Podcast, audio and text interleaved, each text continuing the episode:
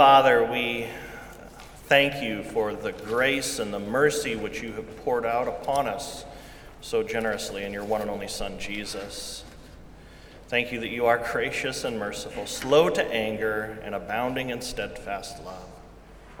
We thank you, Lord, that you have sent your Holy Spirit. When you ascended, when you ascended before the disciples to the right hand of God the Father Almighty, Lord, you gave a promise. You promised the Holy Spirit. And I thank you that your Spirit is with us now. And I pray that each of us gathered here today would have hearts and minds that are open to the work of your Spirit through your word, that we would understand all that we've been given uh, from you through your Spirit. Uh, so, Lord, open our hearts, open our minds. May we receive your word today. It's in Jesus' name we pray. And all of God's children say, Amen. I want to welcome you here today in Jesus' name. We are so happy to see you here at Maple Park Church. Thank you for gathering with us online, over the telephone, uh, maybe in the church parking lot. Uh, it is good to gather together with God's people. It is the Spirit, the Holy Spirit, who gathers us together to hear from the Lord Jesus and to receive from Him. So, as we receive today, I invite you to stand for the reading of our gospel lesson from Luke, the 24th chapter, beginning with the 44th verse. Then Jesus said to them, These are my words that I have spoken to you while I was still with you that everything written about me in the law of Moses and the prophets and the Psalms must be fulfilled. Then he opened their minds to understand the Scriptures and said to them, Thus it is written that the Christ should suffer and on the third day rise from the dead, and that repentance for the forgiveness of sins should be proclaimed in his name to all nations, beginning from Jerusalem. You are witnesses of these things. And behold, I am sending the promise of my Father upon you. But stay in the city until you are clothed with power from on high. And he led them out as far as Bethany and lifted up his hands, and he blessed them. While he blessed them, he parted from them and was carried up into heaven. And they worshiped him and returned to Jerusalem with great joy, and were continually in the temple blessing God. Here ends the reading of the gospel lesson. Praise to you, O Christ. You may be seated. Today, the sermon is entitled Jesus Promises. Jesus Promises. Imagine being with Jesus, walking with Jesus for three years, and then you hear the news that he is going to depart from you that he's leaving. This distressed the disciples. And then 40 days after Jesus' resurrection from the dead, the disciples witnessed Jesus ascend into heaven. They witnessed Jesus being taken up in a cloud into heaven. And we know where he went. He went into heaven and he sits at the right hand of God the Father Almighty. But Jesus didn't leave them without a promise. You see, if Jesus was just simply taken up into, into heaven with no word of promise, the disciples may not have rejoiced and worshiped with joy. But before Jesus left, he left with a promise.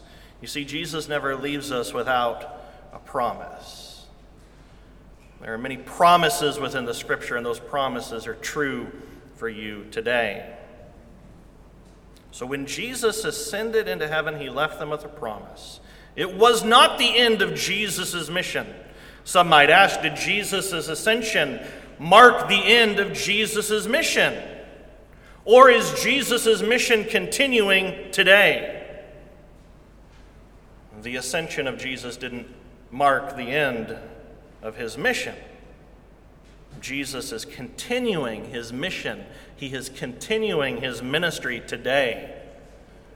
The ministry of Jesus did not end with his ascension, it continues today. I have four points on how Jesus continues his mission today. Jesus' mission continues as he sends you as his missionary. He continues his mission through you. You are witnesses of these things, he says. Number two, Jesus' mission continues as he prays for you. Did you know that Jesus prays for you? He's ever interceding before the Father on your behalf. He's praying for you. Whatever you're facing in life, whatever difficulty uh, or whatever struggle you have in life, He is praying for you right now. That's how much He loves you. So his ministry continues as he sends you as his missionary. Jesus' mission continues as he prays for you. Number three, Jesus' mission continues as he rules over the universe as King of Kings and as Lord of Lords.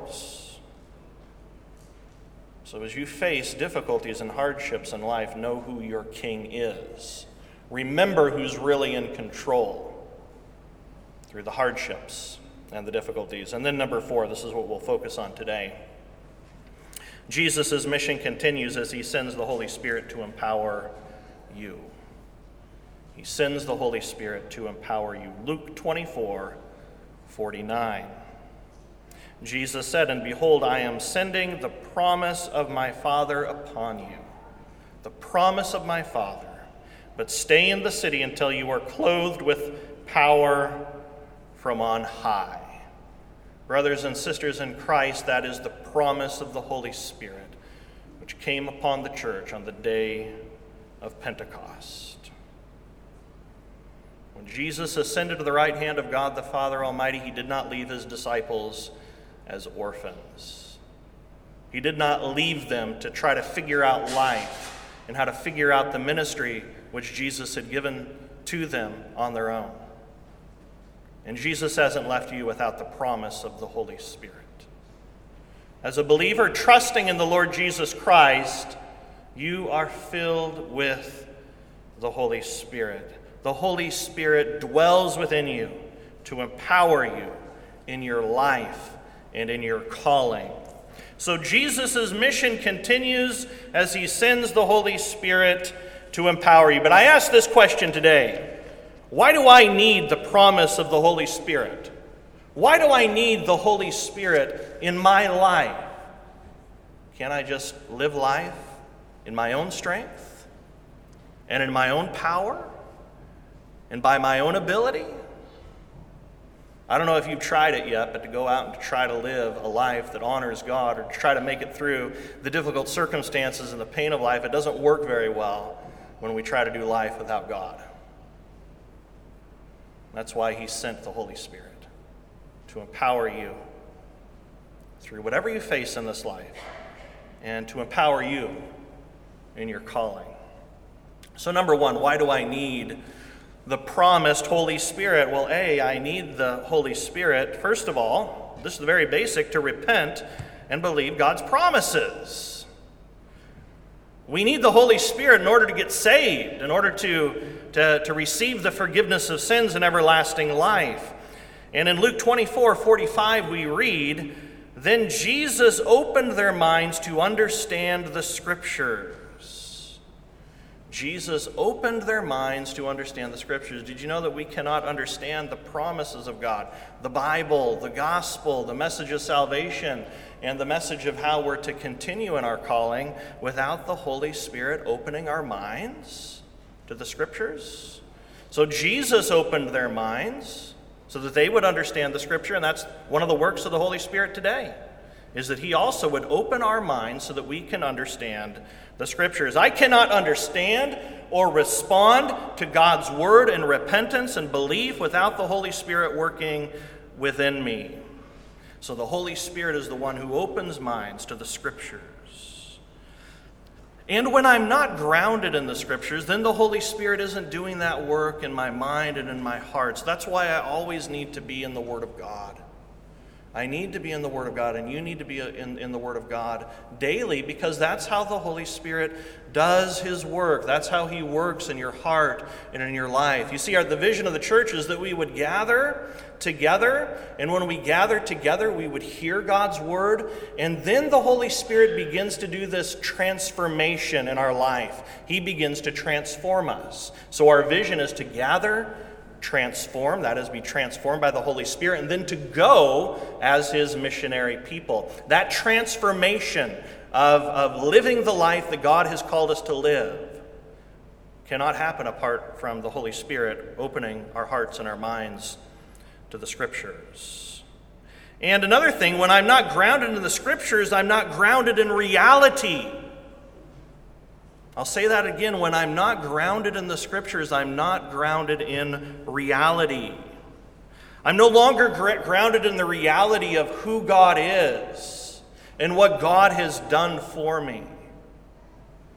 So it's so important that you're in the Scriptures on a daily basis because there uh, the Holy Spirit grounds you into the reality of who you are in Christ and what Christ has done for you. Reading the Bible is not about you making yourself a better Christian. It's not about you making yourself a better Christian, but it's rather about the Holy Spirit working through His Word so that He transforms you into the person that you're called to be. So, really, it's, gift, it's gospel. Um, it's not so much duty and obligation, but it's gift and it's gospel. It's God's promises given to us freely. It's about the Holy Spirit doing a work in you, not you doing a work for God when you read the Scriptures. And, and when I'm not uh, grounded in the Scriptures, I'm sinking into my circumstances. Um, now, our circumstances are very real. We don't deny the difficult circumstances that we face in life, but when I'm not in the Scriptures, I'm, I'm sinking into the, into the difficult and hard circumstances of life. Uh, did you know that you can't always change your circumstances? Have you noticed that yet? Have you tried to change your circumstances, but no matter how hard you try, you can't change them? Maybe even uh, uh, praying for them doesn't cause your circumstances to change. Have you ever prayed over and over again that your circumstances would change and they, and they don't change? You notice that? We can't change our circumstances, but we can be turned to by God uh, to see things from His perspective and to be strengthened in our lives to face those difficult circumstances. So, do you need to be lifted up out of the, the muck of life and to stand on something solid and true? Take God's Word, read His Word, see it as gift, as promise, as strength, and as life. That's what the Holy Spirit desires to do in you. You might be saying, Pastor, I, I don't know how to read my Bible. Uh, to me, the Bible is too big and cum- cumbersome and, and confusing. And yes, the, the, the, Bible can be difficult for us to, to read and to get something out of it. Well, I, I, uh, I always say let's, let's start simple. If we're going to read the Bible, let's start with something simple. Might I suggest that you start reading the Bible in the, in the Gospel of Mark? Something simple. Another suggestion is, is why not get one of those uh, little booklets called Our Daily Bread? And in Our Daily Bread, every day there's a, there's a scripture reading, and then there's a, a little devotional or like a little mini sermon for each and every day to say, Lord, I commit every day to reading maybe just a, a section of the Gospel of Mark, or maybe uh, getting uh, a, a, booklet like Our Daily Bread and reading the Bible passage. Don't just read the sermon part, but read the Bible part too. Open your Bible and read the, the suggestion that they give for reading the Scripture. And then read the little sermon and then pray, Lord, what are you teaching me? And how should I apply this to my life? How's the Holy Spirit working in me today? So get some sort of a devotional. Start easy, start simple, and allow the Lord to speak through you. So, why do I, I need the promised Holy Spirit? Well, I need the promised Holy Spirit to repent and to believe God's word. And that's not just a one time thing, that's an everyday thing. Every single day, we need to be opening the Word of God, saying, Lord, how are you challenging me today? In what area of my life do I need to repent? And what promises do I need to believe today? So we need the Holy Spirit to repent and to believe God's promises. And then next, I need the Holy Spirit so that I can fulfill my calling. I need the Holy Spirit so that I can fulfill my calling in life. Did you know that you have received a calling from the Lord? Each and every one of you have been called by the Lord. All of us have. Look at uh, verses 45 through 48 of Luke 24. Jesus says, Then he opened their minds to understand the scriptures and said to them, Thus it is written that the Christ should suffer and on the third day rise from the dead, and that repentance for the forgiveness of sins should be proclaimed in his name to all nations, beginning from Jerusalem. And then verse 48 You are witnesses of these things. You are witnesses of these things. What is your calling? Well, a calling that you've received in life is to be a witness, is to be a witness of Jesus Christ. So, what's my calling? What is my calling? Well, I put a number of things up on the board. First of all, my, my calling is to my family. My calling is to my family. I'm a husband, I'm a father, I'm a son, I'm an uncle. I've never been perfect uh, in my calling to my family. I failed many times in my calling to my family. But one thing that I've been called to do uh, within my family is to be a witness to them of who Jesus is, to share the gospel of our Lord and Savior Jesus Christ with family. And sometimes that's the most difficult thing. When you have a family that doesn't trust in the Lord Jesus Christ, to share the Lord with them is probably the most difficult mission field that God has given to you. But I believe that the Holy Spirit can equip you uh, to share the gospel even with your family. So I'm called to my family to, to be a good husband, to be a good father, to be a good son, to be a good uncle, or whatever else I am within my family. But above all, to honor the Lord in that calling not only by being um, a good member of my family, but also to point people to Jesus. I'm also called to my church, called to my church to be a participating member, connected within the church, serving within the church, giving to the church. That's part of my calling, right? I'm called to the church. And each and every one of you have been called to the church also to be a participating member and then to serve within the church. That's one way that we're witnesses is by serving within the ministry of the church. And rarely are we called, are we called to serve the church in a capacity in which it's easy for us or comfortable for us. But yet he does call us and he equips us by his Holy Spirit. So if you're only doing those things within the church that are easy and comfortable for you, maybe you should stretch yourself a little bit and say, Lord, what are you calling me to do within your church that might stretch me so that I truly can depend upon the Holy Spirit uh, empowering me to serve within the body of Christ? Because if the church, if the members of the church aren't empowered by the Holy Spirit, trusting in the Holy Spirit, then we really will never accomplish what Christ has called us to do. So I'm called to my family, I'm called to my church, I'm also called to my job. My job is much different than your job. I have a unique job.